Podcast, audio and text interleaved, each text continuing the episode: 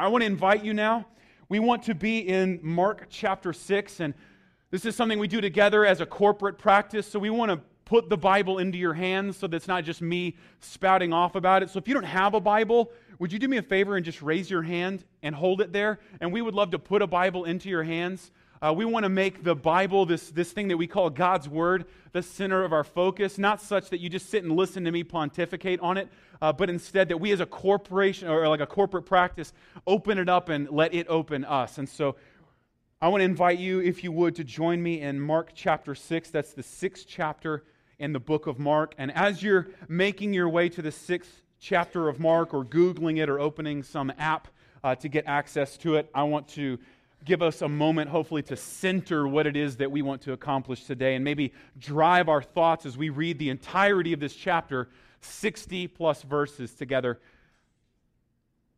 One of the most astounding things that I encounter on a regular basis are people who, having heard this good news that Jesus has done something for us, that has reconciled us to God, one of the most confounding and amazing things that I continue to hear over and over and over again are people that have been born and raised within uh, the influence or under the leadership of the church, the group of people that call themselves believers and followers of Jesus, people that have even been raised by people who would call themselves believers and followers of Jesus, come to this good news of Jesus, this gospel, and say this astounding statement I've never heard this before.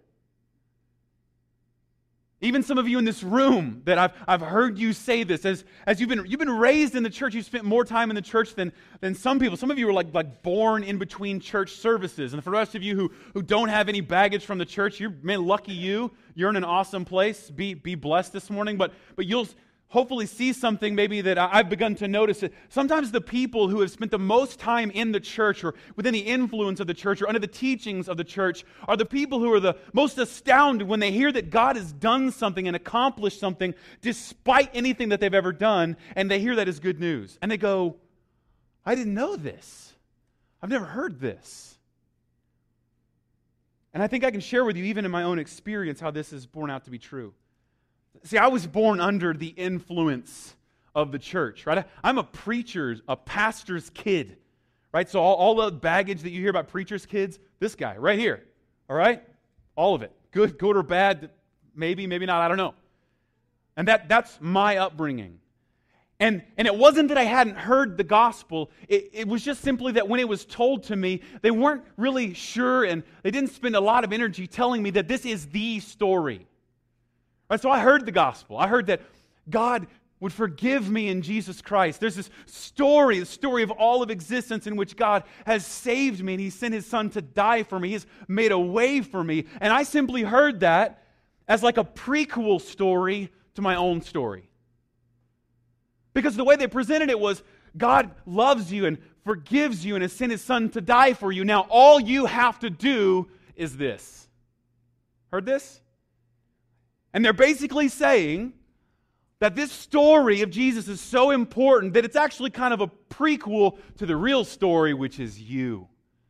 Because you're a snowflake or a princess, whatever, whatever language was used for you. I, know for me, what they essentially were, not intentionally, but, but inadvertently communicating was that the story of Jesus was a story that was meant to prop up the story, which is the story of me and how exceptional and great I am. Or that story is simply a prequel to what I'm supposed to do.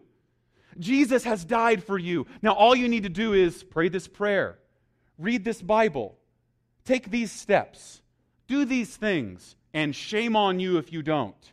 Almost to the extent that you would wonder if Jesus really had done those things if you broke these.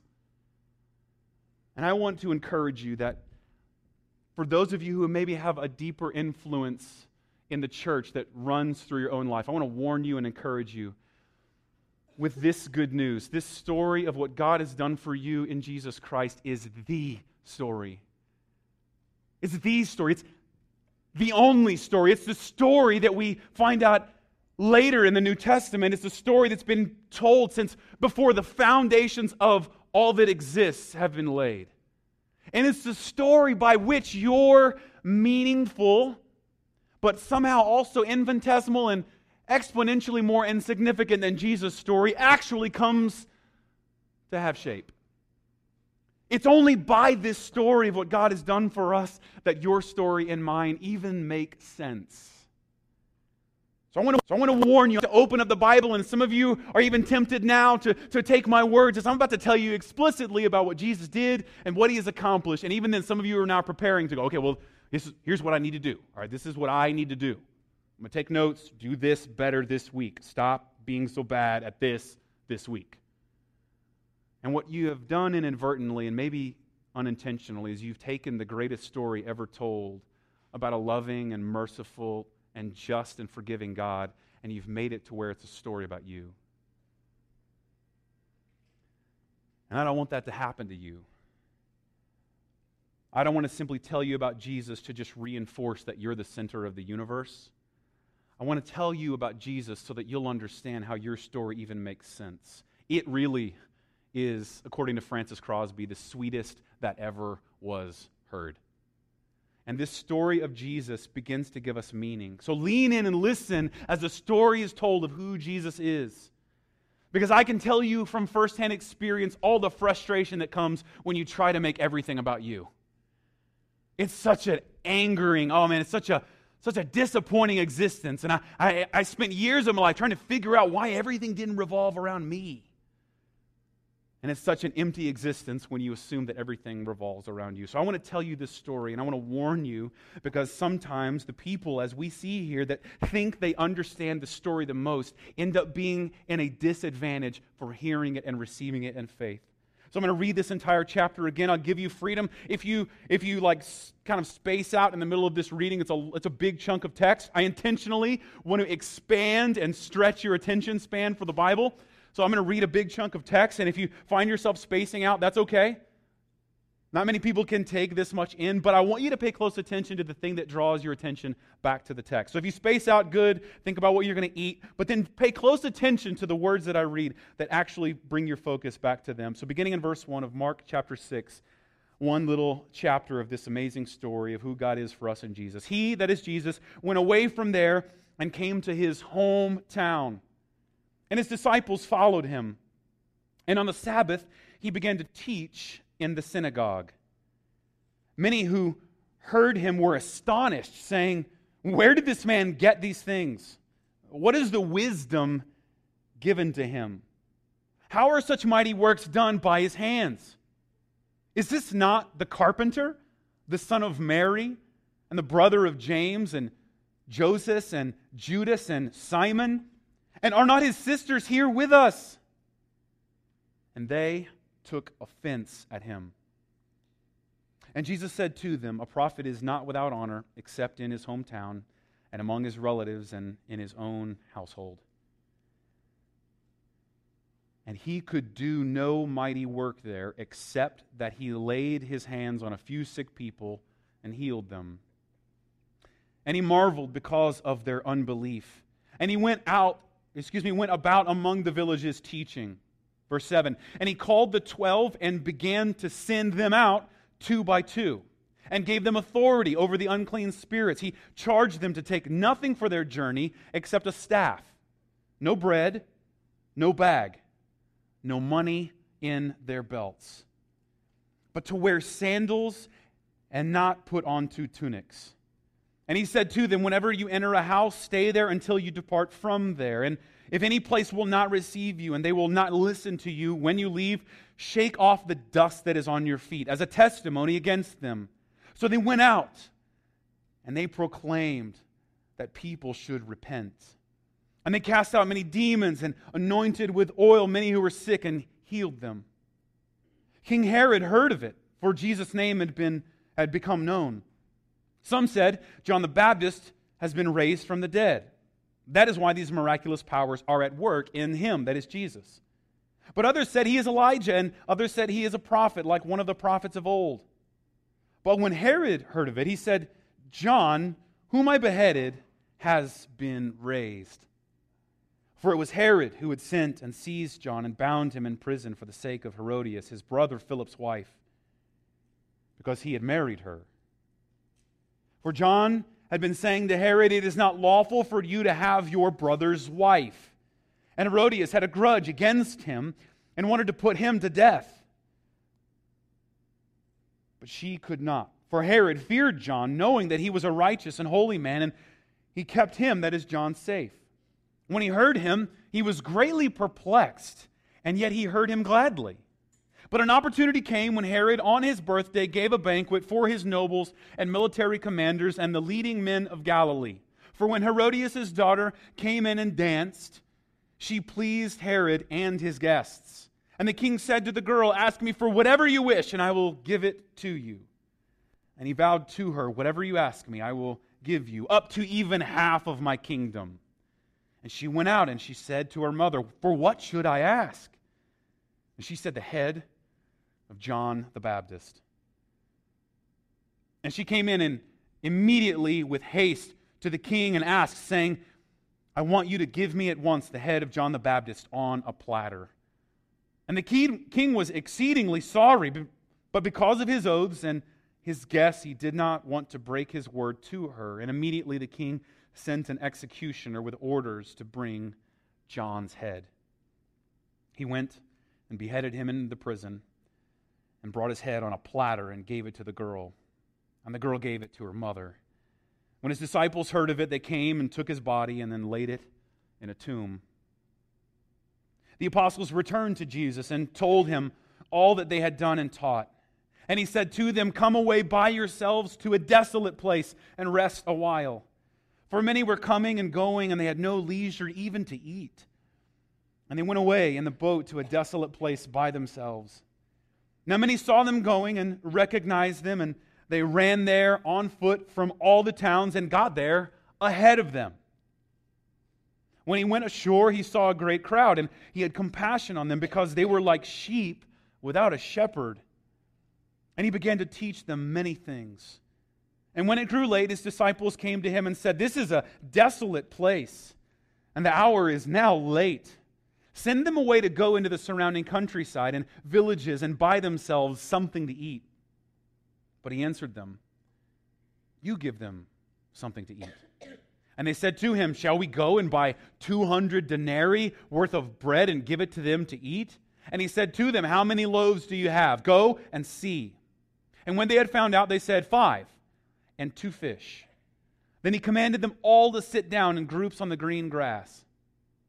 So they sat down in groups by hundreds and by fifties. And taking the five loaves and the two fish, he looked up to heaven and said a blessing and broke the loaves and gave them to the disciples to set before the people. And he divided the two fish among them all. And they all ate and were satisfied. And they took up twelve baskets full of broken pieces and of the fish. And those who ate the loaves were 5,000 men. Immediately, he made his disciples get into the boat and go before him to the other side, to Bethsaida, where while he dismissed the crowd, and after he had taken leave of them, he went up on the mountain to pray. And when evening came, the boat was out on the sea, and he was alone on the land. And he saw that they were making headway painfully, for the wind was against them. And about the fourth watch of the night, he came to them walking on the sea. He meant to pass by them, but when they saw him walking on the sea, they thought it was a ghost and cried out. For they all saw him and were terrified. But immediately he spoke to them and said, Take heart, it is I. Do not be afraid.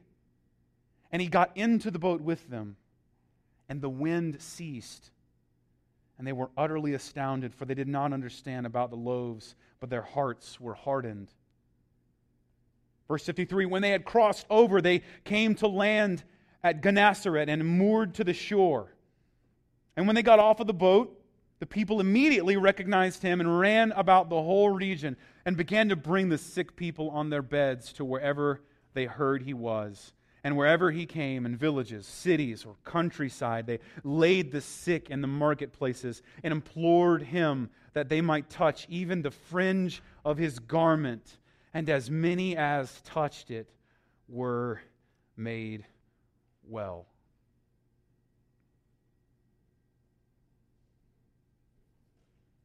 I want you to see here that the divine authority of Jesus Christ can be seen in his divine wisdom and his divine power.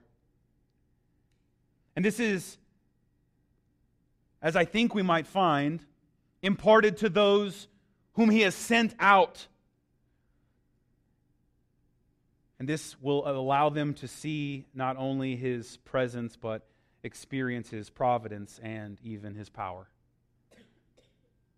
I think we'll see here in this chapter that the people who get a glimpse of his divine wisdom and his divine power, see his divine authority. And it's especially those who were sent out, even sometimes against the odds and into difficult circumstances, places that might even reject them and reject their message. But as a result, what happens is they are not the ones who miss out on his power, on his presence, and his providence, his ability to heal, his ability to provide, and his ability to bring peace where he is. And all of these things that are demonstrated for us throughout this chapter kind of serve as an explanation for the first few verses that we see in chapter 6. You see, chapter 5 left us wondering. Remember, some amazing miracles took place. And they happened back to back to back. There was a man who had a legion of demons that controlled him, so much that he was unclean and cast out of his people.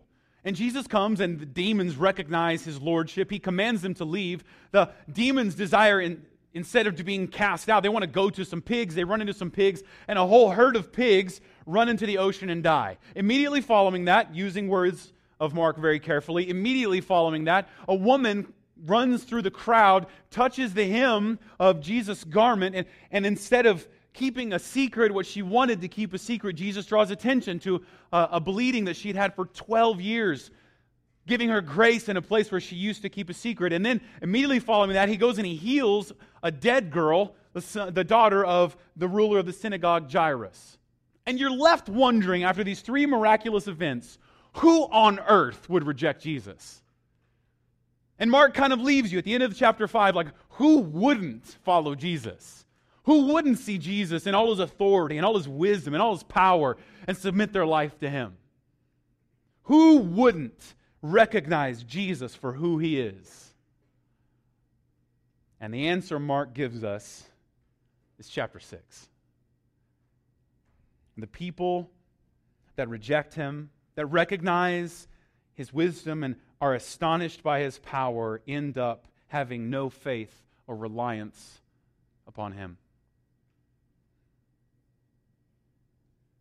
He even coins a phrase here that we don't really see anywhere else. Jesus says, Look, it's only in his hometown that a prophet is without honor. I wouldn't normally recommend this, but like some really good hillbilly country uh, really resonated with me. It's a, a band called Cross Canadian Ragweed. I know it's as bad as it sounds. And they wrote a song, and it's called You're, only, You're Always 17 in Your Hometown. I love it. It's, it's, man, that's the truth. I can walk back into the place where I was 17 and they will look at me. It doesn't matter how well dressed I am or how educated I might sound, they will picture that punk 17 year old. That's what they see. And Jesus coins a phrase here that's even true of the tradition of the prophets. He doesn't quote scripture here, but instead he summarizes scripture, almost the entirety of the Old Testament, saying that sometimes God sends messengers, namely prophets, to tell a word to his people, and the place where they're most likely to be rejected, or the place where people know them the most familiarly. I saw this, uh, some statistics that were put out by the National Highway Traffic Safety Administration, the branch of the United States Department of Transportation. And they said this four years ago three out of four crashes that take place at a railroad crossing. Three out of four. That's more than 75% here, we find out. More than three out of four crashes between a train and a car at a railroad crossing take place within 25 miles of the motorist's home. Three out of four. Over 50% of all crashes that take place between a car and a train at a railroad crossing take place inside five miles of the person, the motorist's home. So get this.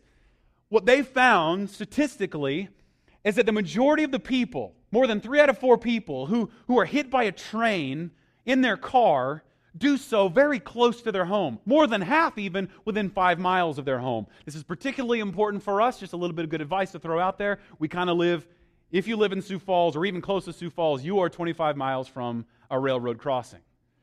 And what it showed, the statistics showed, it wasn't people who were driving in areas that they were unfamiliar with that were the most dangerous to them. It was the people that were so familiar with the sound of the train whistle and the regimen of crossing over a railroad track that were the most likely to be injured or even killed by an oncoming train.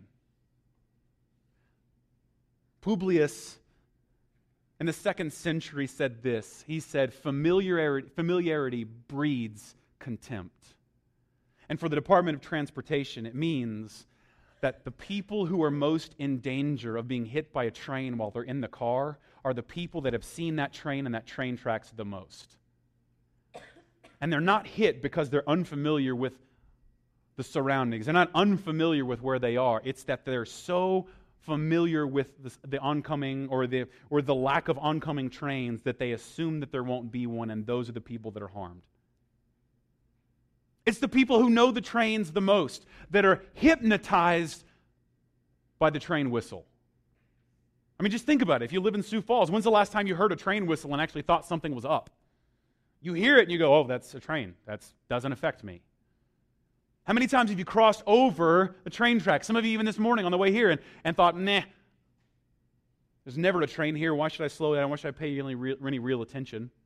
I'll just assume the lights work and I'll assume there's no train coming. And that's when these people are at most risk. And the answer to Mark's question that he poses from chapter 5 who on earth would not believe in Jesus? Who would resist his teaching? Who wouldn't see him for who he is? The answer are the people that are the most familiar with him. The people who think they know him, the people who think they understand all they need to understand about Jesus, they're the ones who are at risk of missing out on who Jesus really is. I want to pose to you a mystery. For those of you who have preconceived notions about who Jesus is, I want to warn you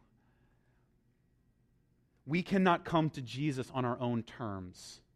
We must see him for who he truly is. Now, for those of you who have not been raised in the influence of the church, right, this sounds ridiculous. And for you, this, this, this, God bless you, you don't have any of the baggage that comes with this. But, but we live in America in which case the majority of people have at least heard something about Jesus. They've at least heard something about what he's done or who it is that Christians believe that Jesus is. And I want to warn you because it may be that our culture has, instead of teaching us about the true identity of Jesus, the culture may have given us an inoculation, a vaccine that in fact makes us immune to Jesus' true nature. Because we can't come to him on our own terms, we'll miss out on him completely.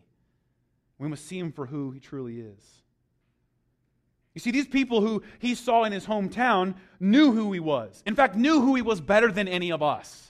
In fact, the first eight chapters of the book of Mark, Jesus, or excuse me, Mark paints this picture of the followers of Jesus, namely the apostles, being the ones who are the most thick-headed for following and understanding his teaching.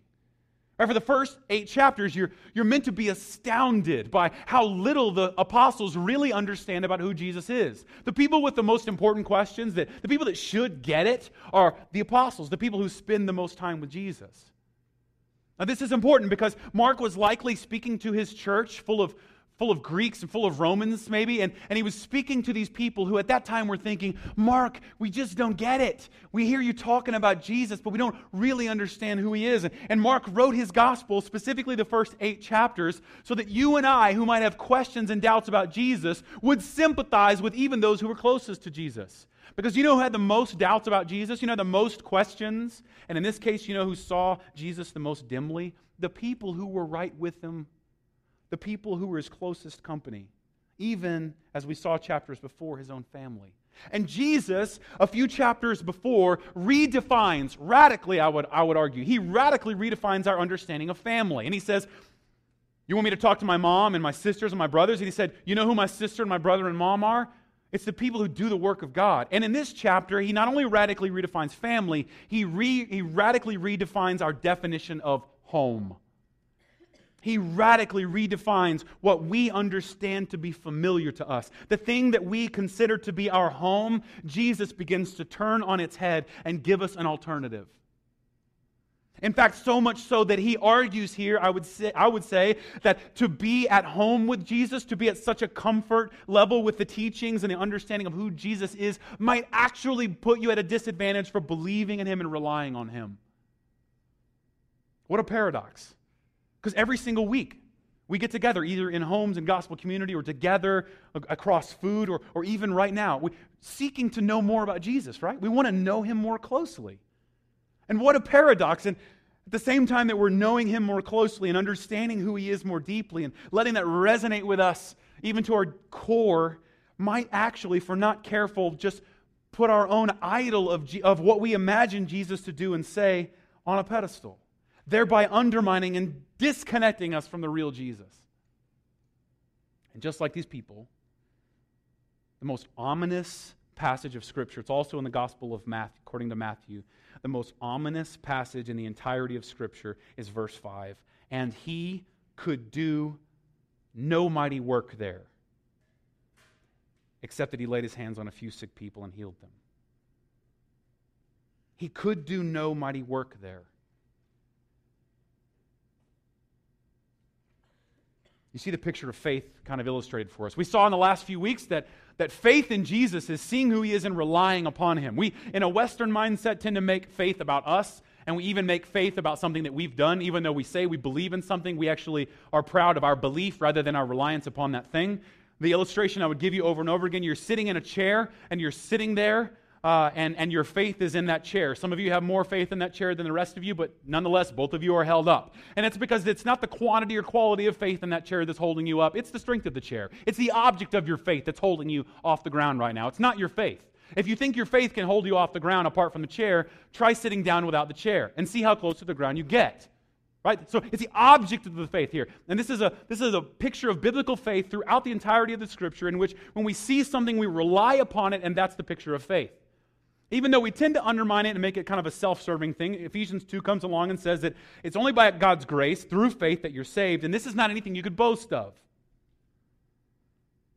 And you would like to think maybe that means that our faith is kind of secondary, that our faith really isn't necessary. And yet, what do we find here?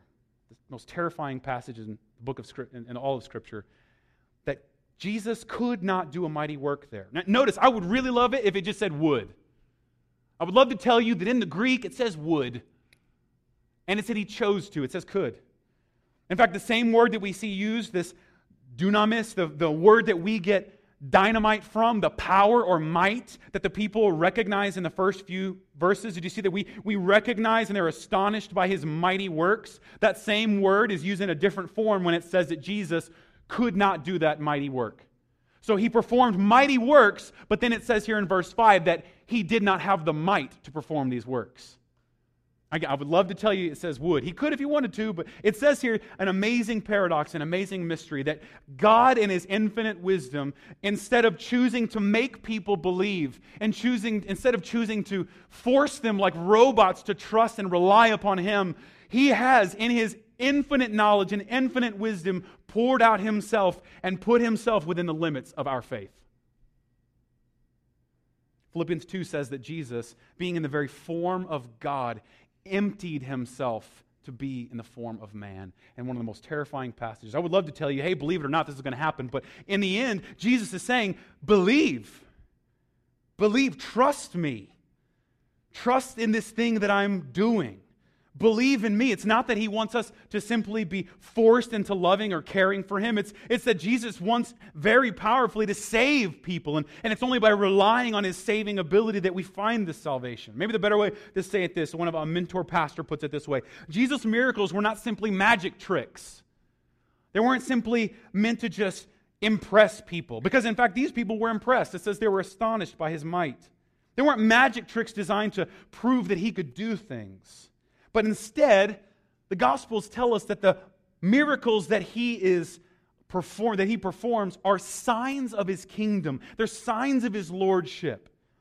And to demonstrate and to show his redemptive power for all of us.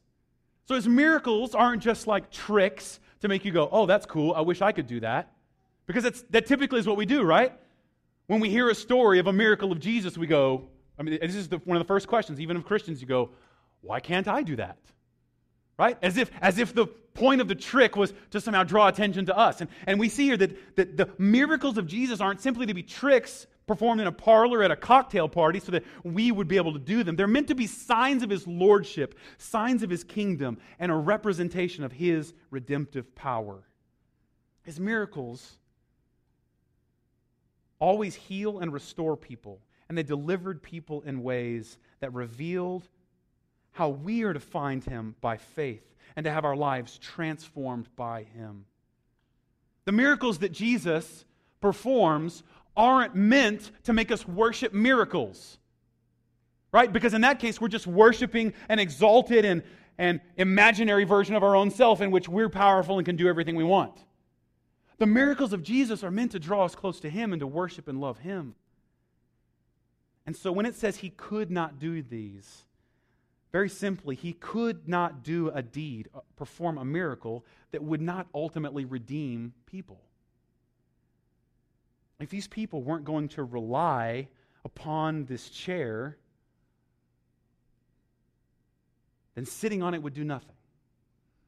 If ultimately they didn't trust the chair enough to sit on it, then the chair serves no purpose. And for Jesus to demonstrate signs of redemptive power for people who apparently had no desire to be redeemed or brought right with God would have wasted his energy. And he says, I, I, I can't even begin to grasp this. He could not do many, a mighty work there. This is the guy who walks into hell, takes with us all of the souls of the damned and people under God's wrath, and walks out victoriously on Easter Sunday and celebrates his victory forever and ever. And it says here, he could not. He could not perform miracles there. Oh, he did a few.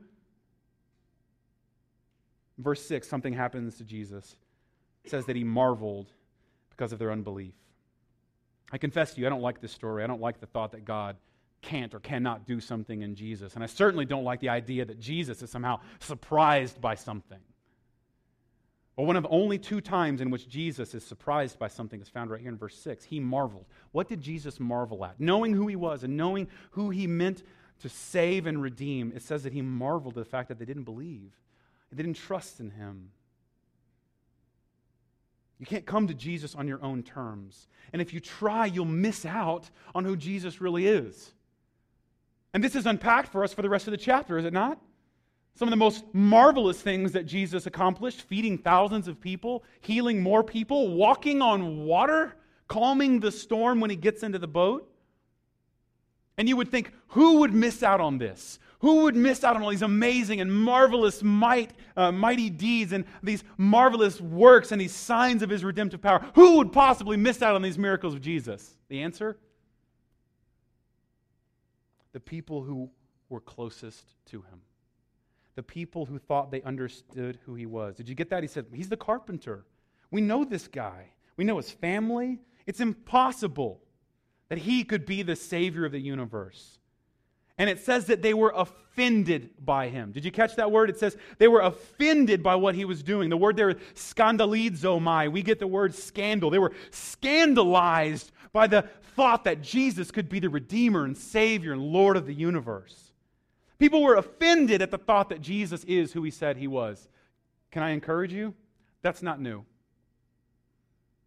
People being offended and stumbling over the claims of Jesus is not something new.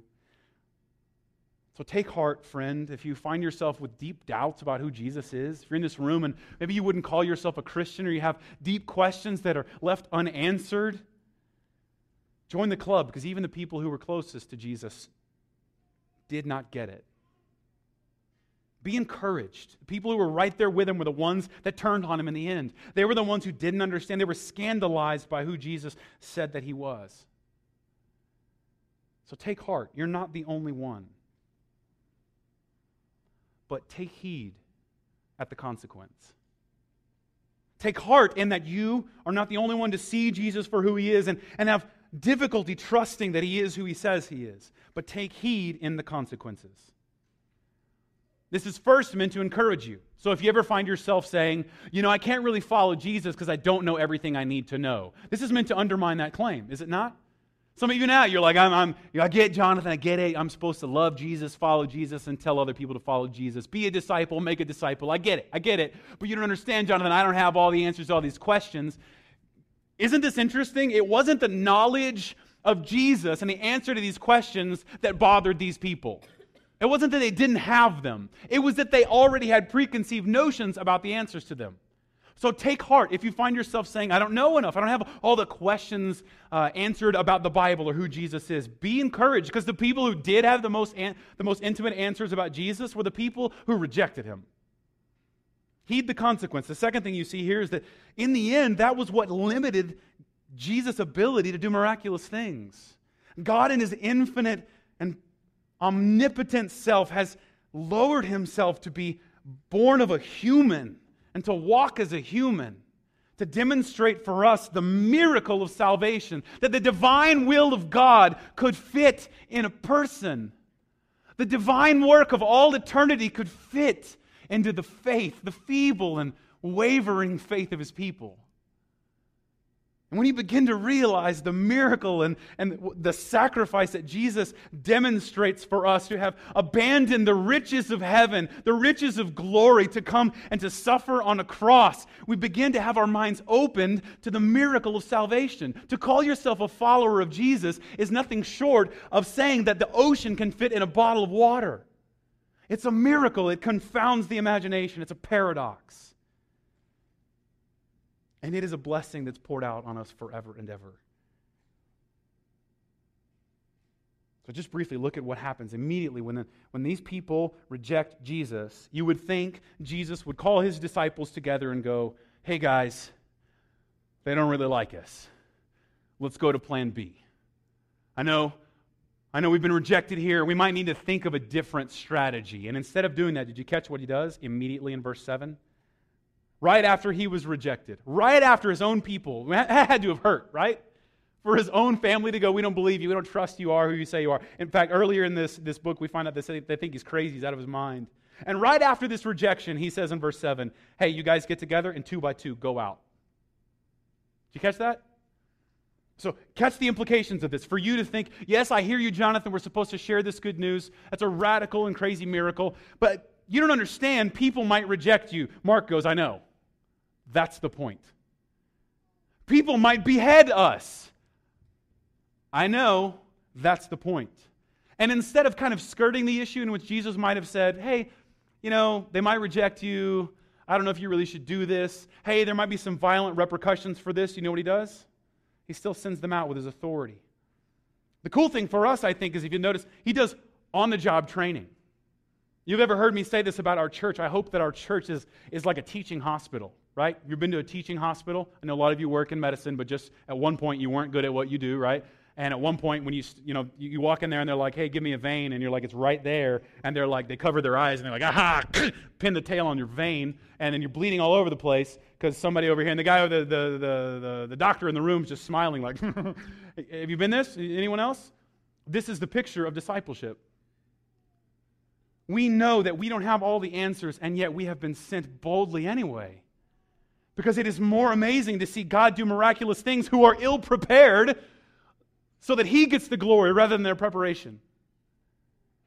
In the end, the power that they walked out with wasn't their knowledge or understanding of Jesus, it was the power of God being made manifest in them. This is why we do what we do. You will regularly jump into a gospel community or a Bible study or, or meet other people in this room that are not perfect. And I just want to go ahead and encourage you when that becomes a reality and you realize the people around you are not perfect, I want to tell you that's the plan. That's exactly what Jesus meant to do. So much so that we would see that even the people who have it nailed down are not immune to rejection and the consequences of faith in Jesus. They begin to speculate in this kind of a sandwich between the works of Jesus, the teachings of Jesus, and this, this strange little piece of text where we hear this gruesome, bloody death of John the Baptist. So they were sent out for on the job training, but they were also meant to realize, and we see this, I think, that as they go, they might be rejected. And if they were to wonder, and if you were to wonder what this rejection might mean, could I lose my family? Could I lose my job? Apparently, John the Baptist even lost his head. Count the cost. Count the cost because this is a picture of following Jesus that I want you to understand that the people who were closest to him did not get. Contrast John to Herod. John is like a he's like a hairy, hair-coated, skin-coated prophet, right? Kind of a reject. Herod was like a gorgeously robed ruler. John was simple and, and austere. He was kind of disconnected. Herod was flamboyant. John, however, was righteous. He walked according to the Lord's command, and Herod was debaucherous. He threw parties in which he got drunk, and I don't know if you caught the weird Jerry Springer going on there. He started lusting after his own maybe daughter, maybe niece. Somehow he, he took his brother's wife. We don't know what happened to his brother, but then his brother's wife's daughter, which makes him makes Uncle Uncle Herod, he becomes so aroused by her that he promises half his kingdom. John is a prophet who has no price. Herod is a man who could be bought. And so, therefore, John has moral courage to speak what's right into the world. And Herod is a spineless coward who bends the will, get this, bends the will of his nation to the whims of a little girl. Therefore, John has a clear conscience, and Herod, as you see here, has a troubled conscience. He doesn't know what's right. John loses his head, but I think if I were to read into this text, we find out that Herod loses his soul. This is what Jesus has called us to do, and, and, the warning is meant to resonate in us that the people who are closest to him might miss it. So, catch this. Jesus has radically redefined, he radically defines our concept of home. And to miss this, like we see the people who knew him the most closely, is to miss out on the presence of Jesus, the, the providence, the feeding of 5,000, the sign of his kingdom, and the power of Jesus to walk on water and to heal. These people who were closest to Jesus, who knew him and knew his family, presumably they were the ones who missed out on feeding of 5,000 people, the walking on the water, the healing that followed Jesus everywhere he went. Don't miss this, friend.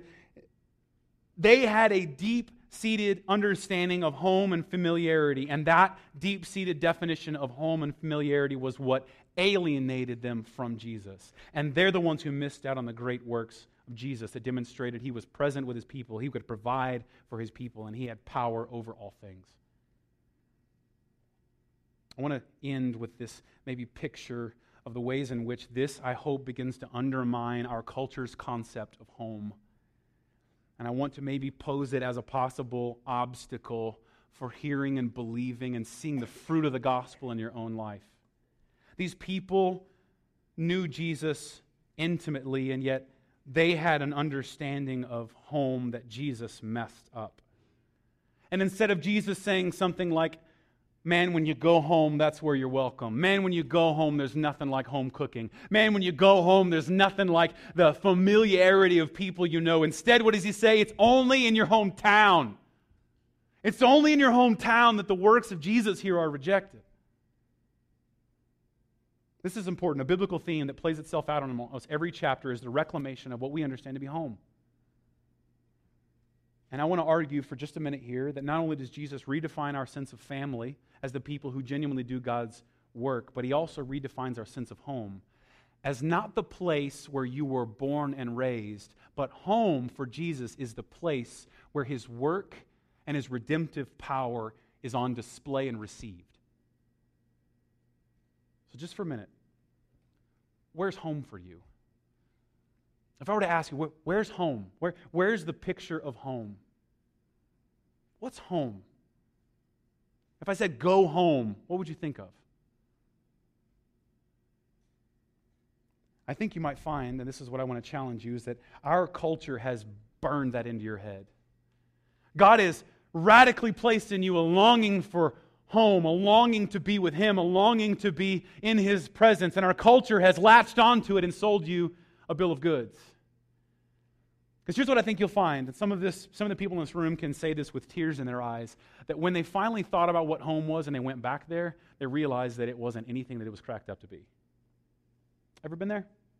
You went back to the thing that was supposed to be awesome, and it was actually a wreck. and it was an illusion. And sure, you can try to build a home somewhere else. You can try to make that home, but you'll come to find out the same thing that Jesus demonstrates for us. True home, the home that he means to give for us, is found in faith and trust in him, not in where you were born and raised. Quick, quick sidelight here. who was born and raised in Sioux Falls? Like the minority of us. Not very many. Because that's our culture, right? Our culture is much more, I mean, we're, we're in the age of globalization. We're much more transient, much more mobile. A job could take any one of you anywhere. But here's what would happen. This is what I would challenge you with. Like, when you're faced with that return to home, you'll come to find out how empty it is. And let me illustrate mine for you. Martin North Second. Okay? Martin Dormitory. McMurry University, Abilene, Texas. I know you're thinking, I've never heard of that. That was the way I was before I went there as well. And I was put in Martin Dormitory. Martin was the athletic dorm, which means it was the old dorm, right? It was terrible. And yet there's this weird Martin North 2nd, room 206, for some reason has like this warm, fuzzy place in my heart. Like completely warm. I mean, I just, one of the main reasons is that I'm 6'3, so I'm just tall enough to not fit in any beds, right? And it was in the athletic dorm, so we all had seven foot twin Sides beds. So only the tallest of the basketball players in the athletic dorm had their feet hang off the end. So I loved it. It was great. My closest friends, some of the guys that like are closer to me than anything else, I, I met and, and lived with in that dorm. We ate together, spent all this time together. And I had this warm, fuzzy feeling. But, friend, I want to tell you that's an illusion. Martin Dormitory is a dump. It's a dump. We had to sneak. I don't know if I should say this. Maybe the statutory of limit, you know, maybe the statutes of limitations are like they're up. But like, uh, we had to sneak a microwave and a refrigerator in and, and, install them under our bed because we were uh, we were under the impression that if you plugged electrical stuff in, it would burn the building down. It was a dump. It was awful. We had an old couch that had been passed down. I don't know how many times. Who knows what stories that couch could tell? Right? It was a dump. It was awful cinder block walls. The majority of the time we were there, we had box fans installed into the window. You know what I'm talking about? Because heating and cooling was non existent. Smelled terrible. It smelled like 40 years of athletic dudes living there. Like you, I mean, you, you put a couple boys in a room for 30 minutes and you walk away going like, "What happened? What happened in there? This is this is how this is how, this was this dorm. It was in the walls." Friend, my feeling of home and comfort there is an illusion. And think of all that I would be missing out on in my own life if I thought that was the home I needed to reclaim. Friend, you're seeing this. There's very few, very few of you who are born and raised in this city, and so you're seeing the fruit of this now, aren't you? God's granting by His work and by His will a new home, isn't He? And He's radically redefining your family, isn't He? And He's putting people in your life that you strangely have a greater loyalty to and affinity for than your own family. And He's creating something around us that is the ultimate fulfillment of this longing for home. So, friend, if you find yourself homeless, if you find yourself disconnected, run toward Jesus, who radically redefines home, who radically undermines the notion that this world tells us that it's in your hometown that you find joy. No, Jesus says it's in your hometown that the good news is often rejected and our own culture that says that you ought to reclaim home. You ought to spend all your money on your home. You ought to try as hard as you can to, to reclaim the comforts and the creature comforts because it's your castle. I would argue that it's your idol.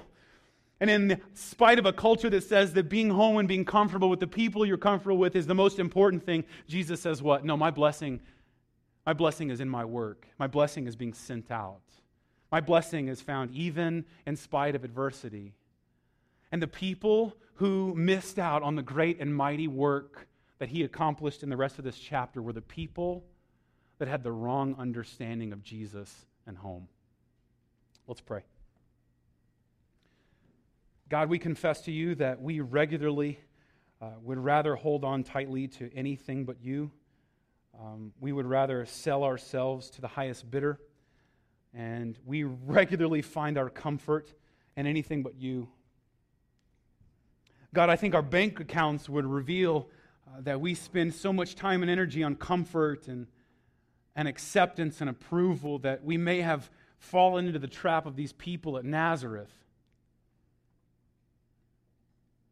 Who, in spite of their comfort, in spite of their familiarity with Jesus, found their very proximity to Jesus to be the reason that they didn't realize and recognize and experience his blessing.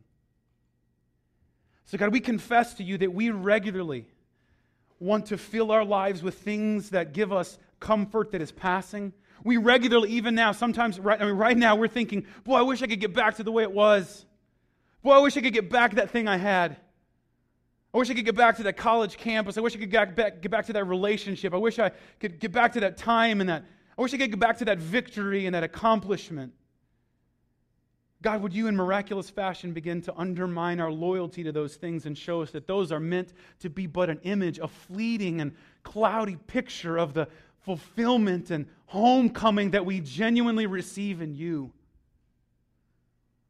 We confess that we would rather cling tightly to anything but you. Would you begin to undermine that and loosen our grasp on the culture's view of home? Would you begin to give us a radical sense of family and therefore a radical understanding of home, such that even now, in places that seem foreign to us, amidst, amidst, amidst, people that seem like strangers to us, we would be strangely warmed in our hearts by the presence that you give, not to people who know or think they know you and understand all of these things, but the, to the people who come trusting and hoping in you alone. Jesus, do this for us. By your name, amen.